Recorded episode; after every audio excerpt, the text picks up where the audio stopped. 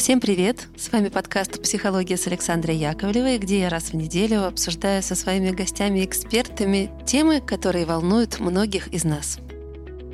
Год подошел к концу, он был невероятно тяжелым а, для меня лично и, думаю, для многих из вас. Подводить итоги даже не хочется, но итоги подкаста я подведу. Первое и самое главное – подкаст выжил. Те, кто слушают нас давно, знают, что в какой-то момент я перестала делать выпуски. Была пауза, очень для меня болезненная. Во время этой паузы я решала, как жить и что делать, в том числе и с подкастом. Я решила, что подкаст будет продолжать выходить, несмотря ни на что. И рада, что не ошиблась, потому что то, как вы его слушаете, показывает мне, что решение это было верным. У нас все так же огромный охват, все так же миллионы прослушиваний прирастают буквально за неделю. И я рада, что этот год мы прошли вместе, потому что думаю, что друг без друга нам идти было бы сложнее. Ну, мне, по крайней мере, точно.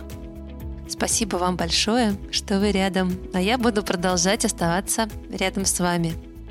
Наш результат 19 с половиной, уже даже немного больше миллионов прослушиваний. И в январе 20 миллионов мы достигнем. Это, конечно, какие-то грандиозные цифры. Когда я подкаст начинала, я и представить себе не могла, что достигну таких высот. Ну и куда я без вас? Только благодаря вам и вашей поддержке все это и происходит. Спасибо. И спасибо, конечно, моим гостям-экспертам. И спасибо, конечно, моей маленькой, но верной команде. Это Настя, продюсер подкаста, и Ашур, наш звукоинженер. Те люди, которые помогают мне делать эти выпуски и благодаря которым они выходят и становятся доступны вам, дорогие слушатели. Ну что, будем работать и дальше в новом году. Посмотрим, что он принесет. Загадывать желания я уже боюсь, но, кстати, тема выпуска сегодня будет как раз о желаниях, но мы посмотрим на них немножко в другом, непривычном контексте. Я рада, что у нас такая тема как раз под самый Новый год.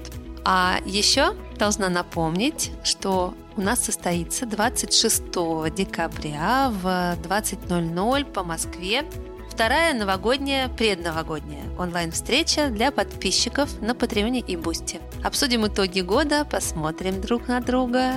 Буду рада увидеть вас. И напоминаю, что чтобы стать участником такой встречи, нужно подписаться на Патреоне или Бусти на любой уровень поддержки, в названии которого есть слово «встречи». И тогда вам скоро станет доступна ссылка на Zoom с нами – Ссылки на Бусти и Patreon есть в описании выпуска. Жду с нетерпением понедельника. Ну что, представляю вам нашего гостя. Сегодня у меня в гостях психолог, психотерапевт, преподаватель Московского гештальт-института Екатерина Хлумова. Катя, здравствуйте. Здравствуйте, здравствуйте.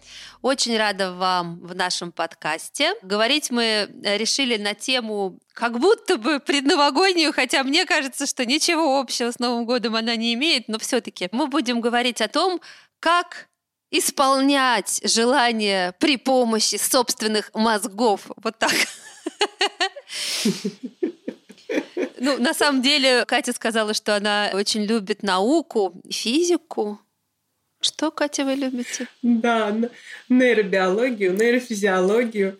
В общем, мозги. Дальше И мозги. Катя том, любит что... изучать, как работает мозг. Я сказала, что нам нужна какая-то тема предновогодняя, и мы решили, что каждый год, я думаю, не секрет ни для кого, мы загадываем желание в новогоднюю ночь, мы все так немножко становимся детьми, возвращаемся в сказку, в детство, мечтаем о том, что в следующем году случится что-то лучшее, а вот старый год закончится и унесет с собой все плохое.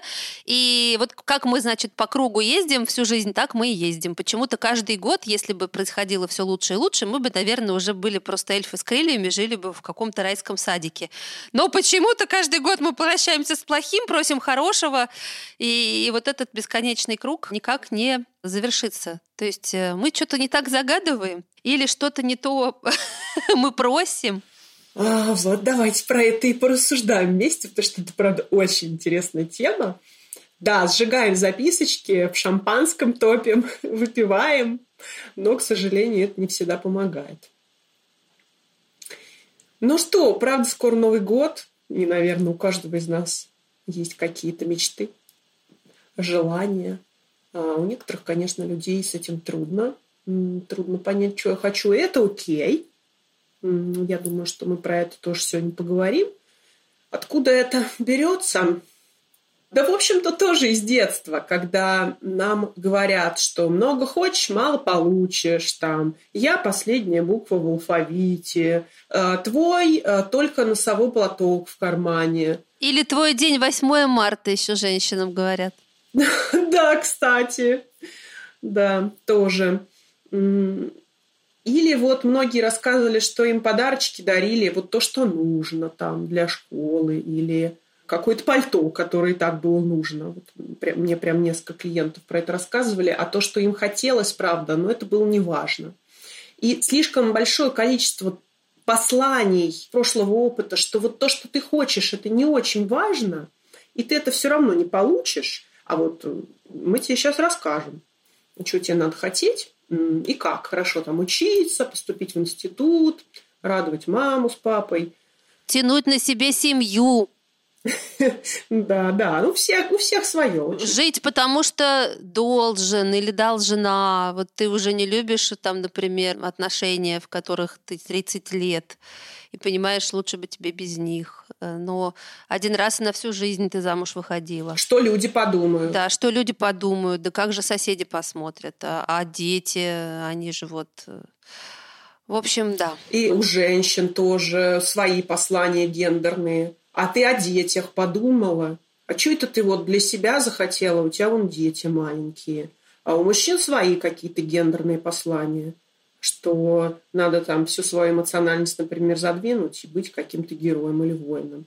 В общем, мы растем в каком-то большом количестве посланий из социума, из семьи, которые потихонечку разрушают наш контакт с своим телом, со своими желаниями, со своими эмоциями.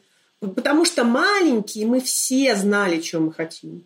Мы все мечтали. Нет таких детей, которые бы не ответили на вопрос, что ты хочешь. Но есть такие взрослые. И это значит, что это в какой-то момент э, кто-то обрубил. Но мы это можем вернуть. И это классный путь такой, познание себя, он очень И Не Дедушка Мороз, нет? Мы сами? А, можем это вернуть? Это я так пошутила. Сами, пошутила. да.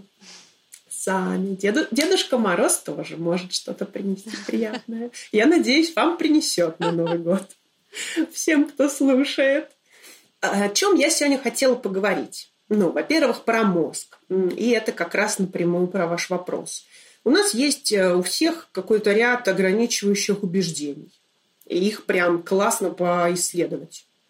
А, например, в зоне желаний что-то есть наверняка. Ты все равно это не получишь. Это слишком сложно. Сначала подумай о других, потом о себе.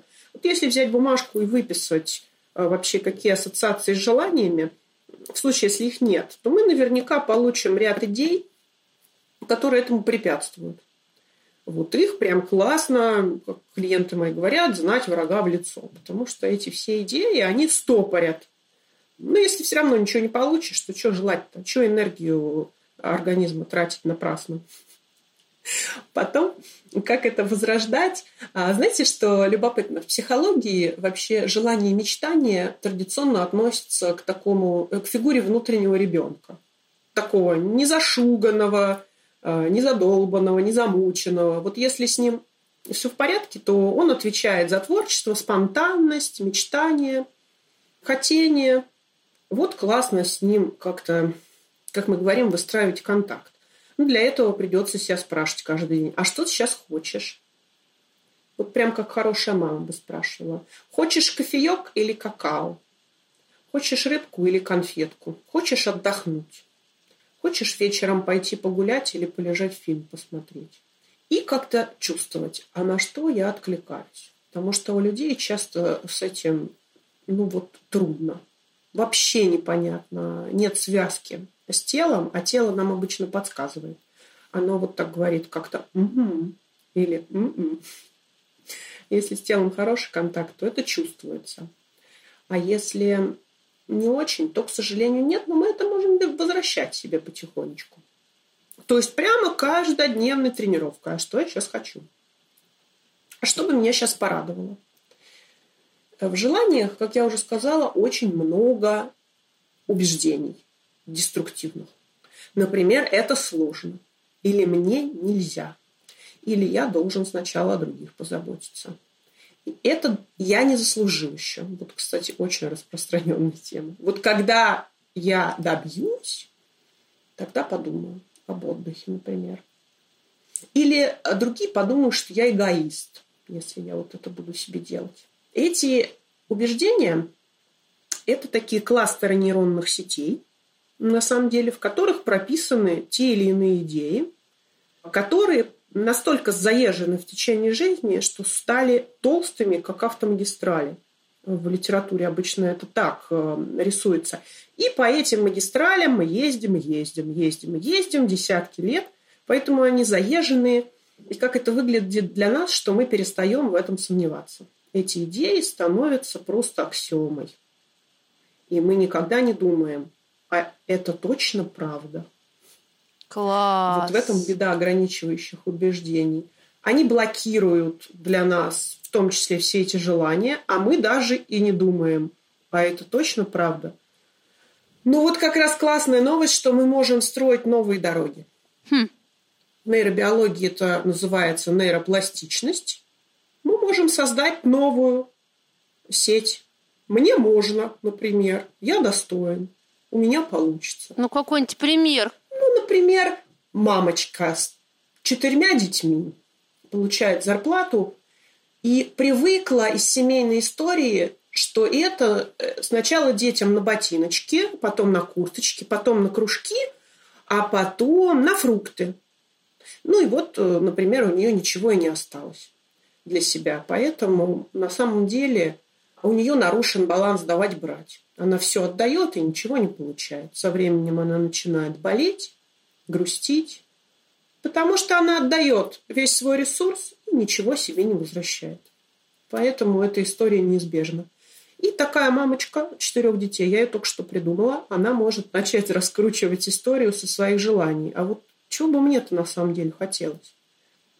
Ну, если бы я, например, отодвинула убеждение, что сначала детям, а потом только себе. И попробовала бы его перевернуть. Сначала себе, потом детям как про маску, да, в самолете. И тогда бы она могла подумать, а у меня вообще сто лет нет новых духов. А мне вот так хотелось себя порадовать. И она записывает себе убеждения, например.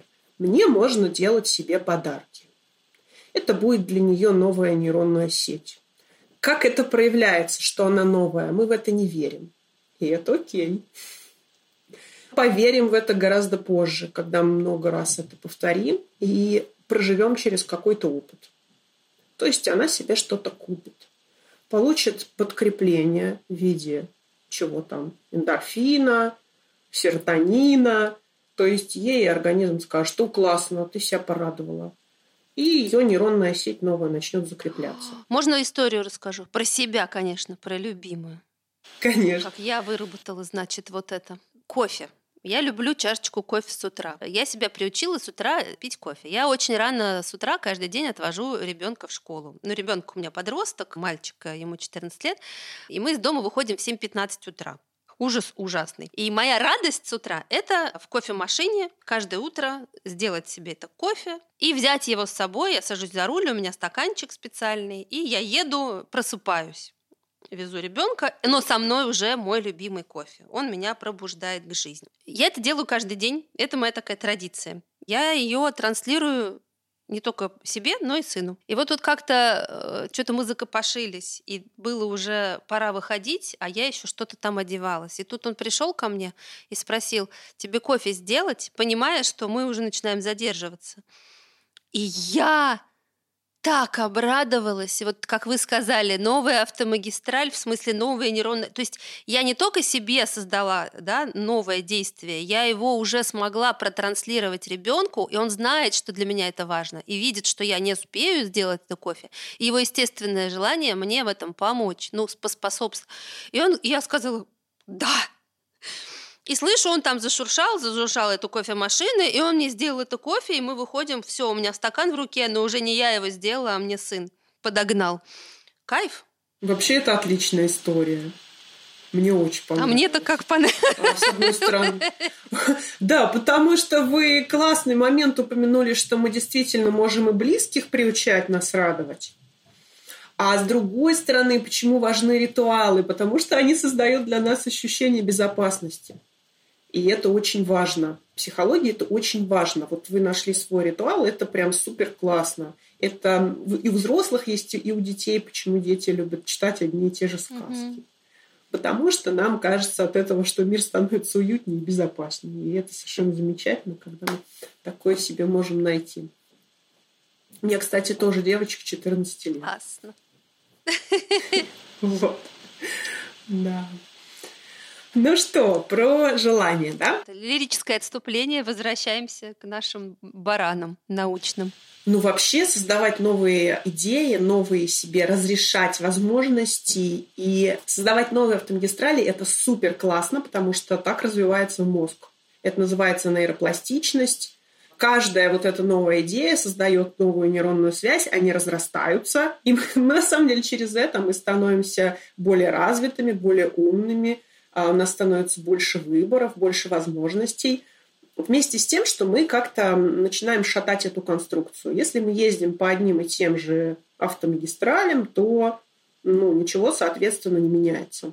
Почему желания не сбываются? Потому что мы их загадываем, но ничего не делаем с этими убеждениями. И если желание противоречит убеждению, то у него нет практически шансов. Но только если чудо какое-то случится. Ну, если я себе, например, загадываю каждый год, давайте что-нибудь придумаем, какой-нибудь пример.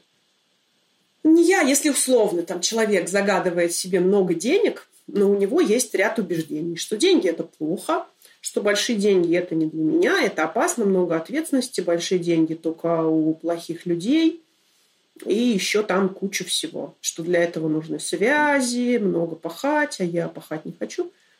Там может быть огромное количество ограничивающих убеждений. То, соответственно, самым прямым образом желание будет всем этим идеям противоречить. И тогда мозг не делает то, что противоречит идеям.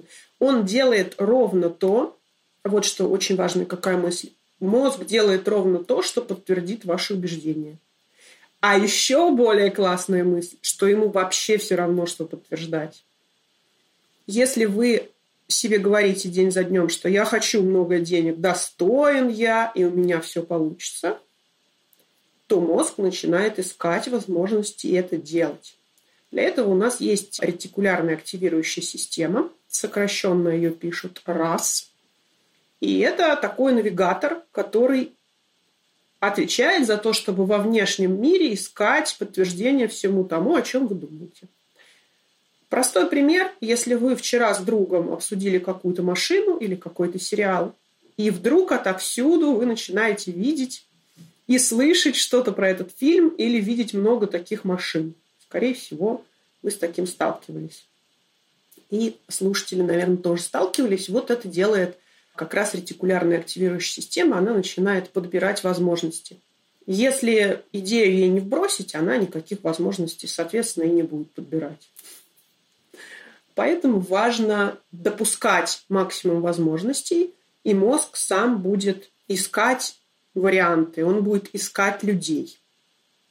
Почему визуализации, аффирмации популярны и все, вот что сейчас очень модно. Марафоны желаний, потому что э, любая картинка, которую мы себе повесили, или фразу, повесили картинку с морем. Я хочу на море, я себе повесил на шкаф море. А, ощущение моря начинает влиять на лимбическую систему. Если мы начинаем вообще достаточно серьезно заниматься визуализациями, то лимбическая система начинает путать. У меня есть море или нет моря? Она как бы перестает понимать. У меня вроде уже есть радость от моря, а моря нет. И мозг пытается вот этот зазор преодолеть. Он начинает искать возможности. А как? Как? Как это сделать? Что-то тут маячит какое-то море. Давай начинает думать. Как это сделать? Начинает вам помогать.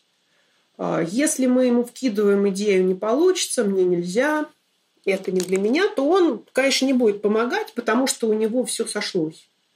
Там, у меня нет денег, ну и реально нет денег. Все, он все подтвердил. Это вообще такая классная пластичная структура. Меня никто не любит. Никто не любит, да. И вот эта ретикулярная активирующая система с удовольствием подберет людей, которые не любят. Я думаю, что это замечали не раз все, кто сейчас слушает эфир. Любая история, которую мы себе рассказываем, в конце концов станет э, внешней реальностью. Потому что мы подбираем события, обстоятельства под наши идеи. Мы просто не видим другого. Вот мы видим только то, что мы себе рассказываем. Про это есть классная притча. Я думаю, что многие слышали. Когда странник приходит в новый город и спрашивает старого мудреца, «Мудрец, какие люди живут в этом городе?» А мудрец спрашивает путника, а какие жили в том городе, откуда ты приехал? Плохие, злые, ужасные люди. Вот здесь ты встретишь ровно таких же. Через час приходит другой путник к тому же мудрецу. «Привет, мудрец, какие люди живут в твоем городе? Я вот приехал издалека. А какие жили в том, откуда ты приехал? Хорошие, добрые, славные люди. Вот здесь ты встретишь точно таких же». После этого к мудрецу подходит какой-то юнец и говорит, послушай, мудрец, а почему ты разным людям ответил по-разному. Ну и, соответственно, там какая-то мораль, что мы встречаем ровно тех людей, которых мы запрограммированы. Это вопрос, видеть. какого ты волка кормишь. Абсолютно точно, и эта притча тоже именно про это. Это еще говорил Фрейд. У него есть известная цитата, ее все время все цитируют, что мы встречаем только тех, кто уже есть в нашем подсознании. Класс, надо прямо вот записать. Ровно про это. Ну и здесь мы можем немножко поговорить про квантовую физику. Кто-то может себе взять эту теорию, кто-то может ограничиться идеями про мозг, потому что на самом деле все абсолютно можно объяснить через мозг. Давайте подведем немножечко итоги про мозг. В зависимости от того, что мы все думаем и как происходит наш внутренний диалог, у нас формируются базовые сценарии или подсознательные программы. И в них все прописано. Эта подсознательная программа, она состоит из базового убеждения – базовые убеждения подкрепляются определенной эмоцией. Например, нет денег – это печаль, грусть. А, есть деньги – это радость, воодушевление. Там же язык тела задействован. Это распрямление или сжатие, наоборот, мышечные блоки.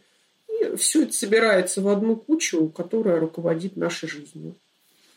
Это делает мозг. Некоторые отделы мозга, которые еще принято называть подсознанием, можно так сказать. Есть еще квантовая физика.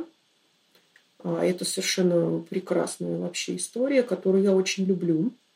Немножечко она звучит как магия, но если начать в ней разбираться, то магии в ней остается всего чуть-чуть, а все остальное можно объяснить. Здесь к мозгу присоединяется внешняя реальность, потому что квантовая физика, она откуда взялась? Она пришла на смену классической ньютоновской системе, который говорил, что э, материя живет отдельно, а сознание живет отдельно. Это значит, что человек никак не может влиять на физическую реальность и вообще на внешний мир. Вообще совершенно две разных субстанции.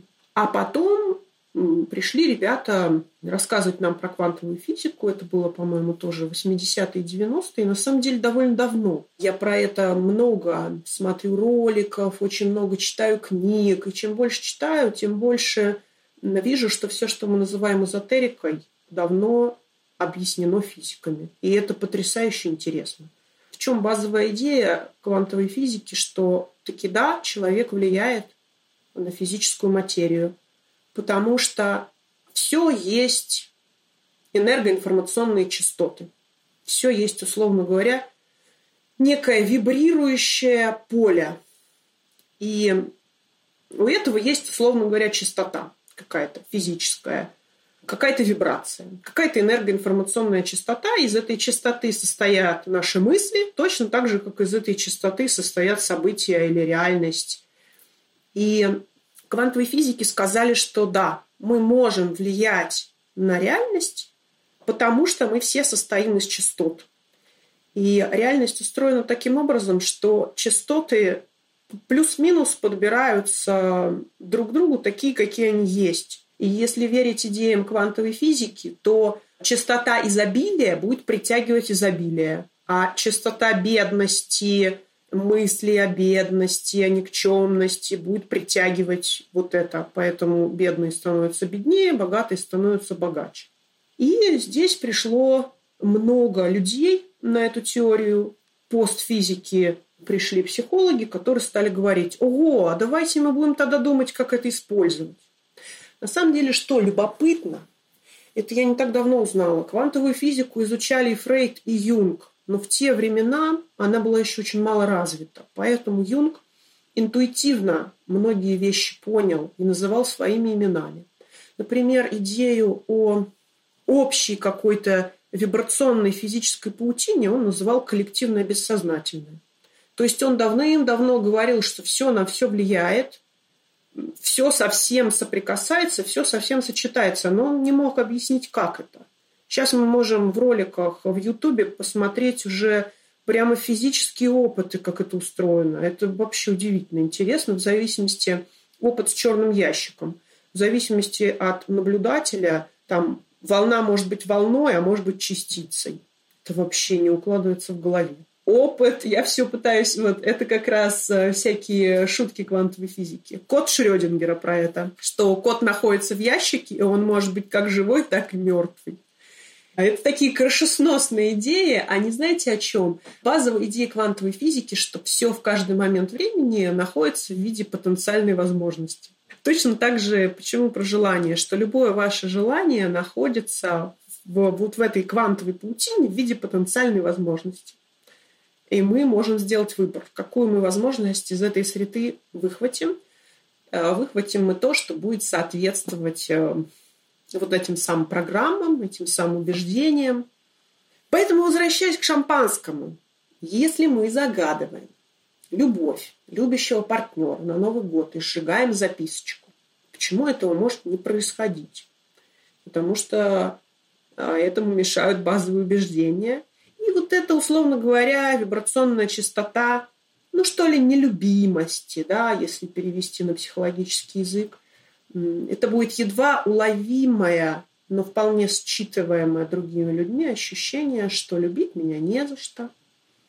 Ну и вообще что-то со мной не так. Ну а теперь классная новость. Вообще это все совершенно прекрасно меняется. И это прекрасно меняется. Про это давным-давно сняли фильм «Секрет», он был еще, мне кажется, что там многих вещей было неизвестно в те годы, когда его снимают.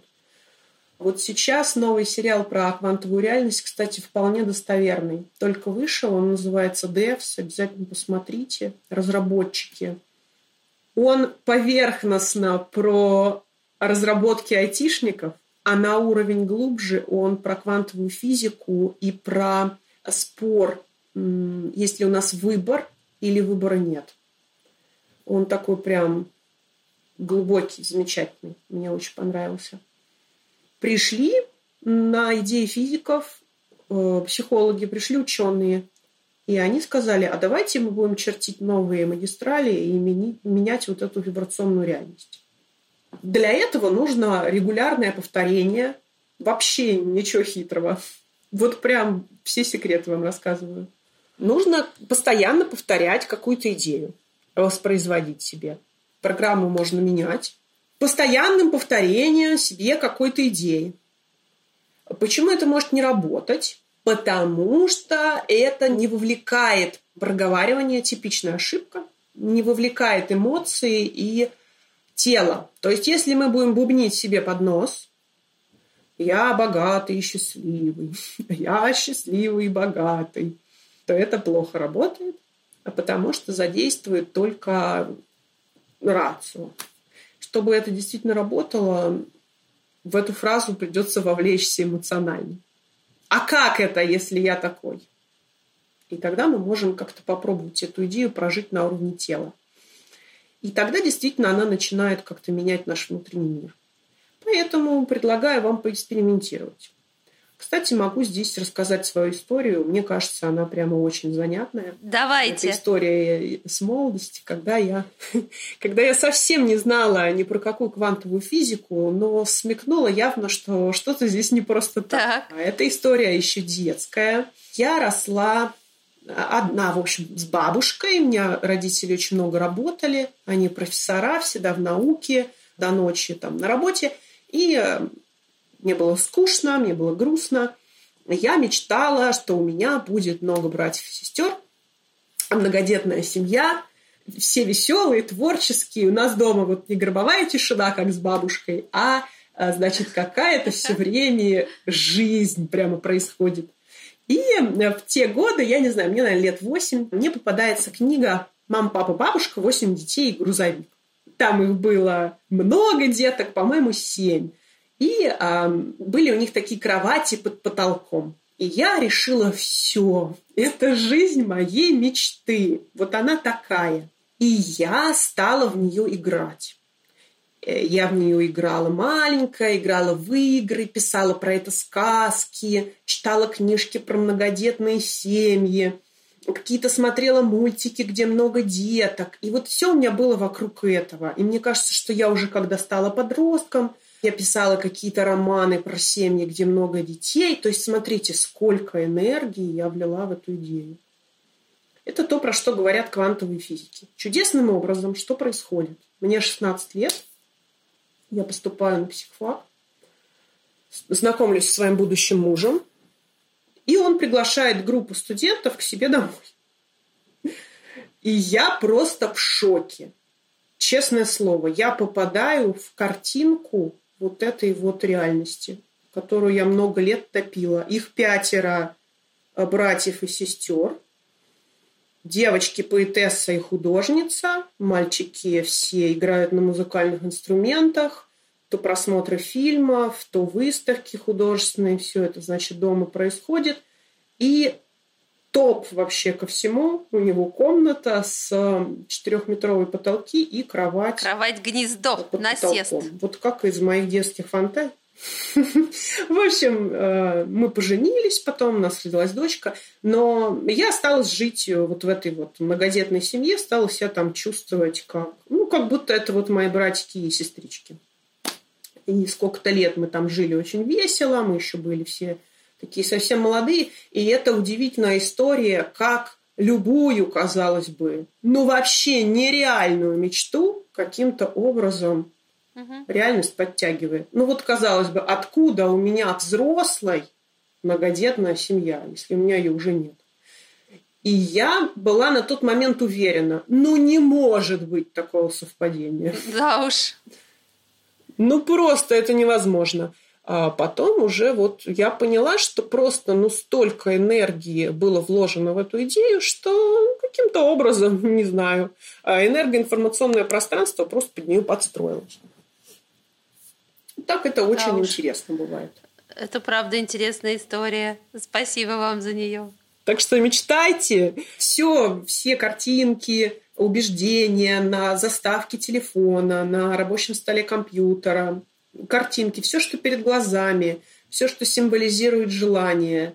Чем больше этого, тем больше вы натыкаетесь на то, что ага, это возможно для меня. Вот мне вот сюда, смотри, мозг, мне вот сюда надо, мне сюда обязательно надо.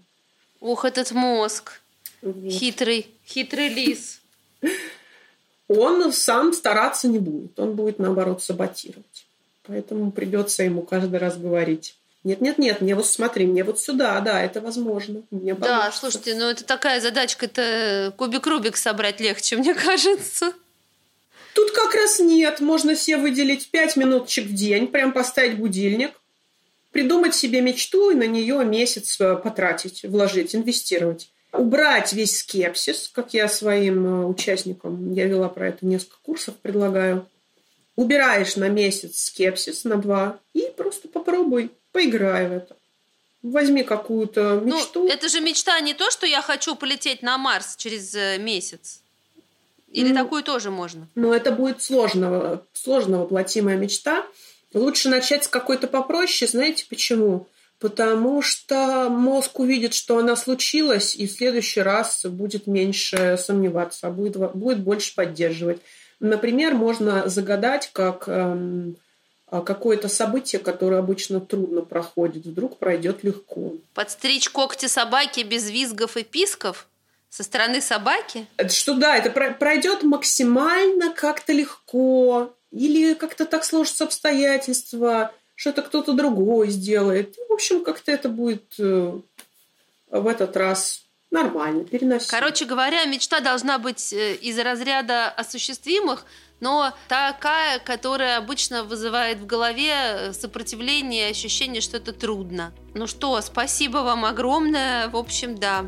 Все непросто, но мы справимся. Напоминаю, что с нами была Екатерина Хломова, психолог, психотерапевт и преподаватель Московского гештальт-института. Катя, спасибо вам большое. Спасибо, спасибо, очень было интересно. Пусть наши желания сбываются. Подключим, наконец-таки, мозг. Пусть нам в этом помогает и мозг, и квантовая да, физика. И мозг, и квантовая физика нам помогают. До встречи через неделю. Надеюсь, что вы будете беречь себя. И очень верю в то, что этот выпуск был для вас не менее интересным, чем все предыдущие. Катя, спасибо еще Спасибо, раз. обнимаю вас и всех, кто спасибо послушал. вам. Да, обнимаем всех, кто послушал. И дальше будем с Катей еще встречаться. Нам точно есть что обсудить. Всем спасибо и всем пока. Пока.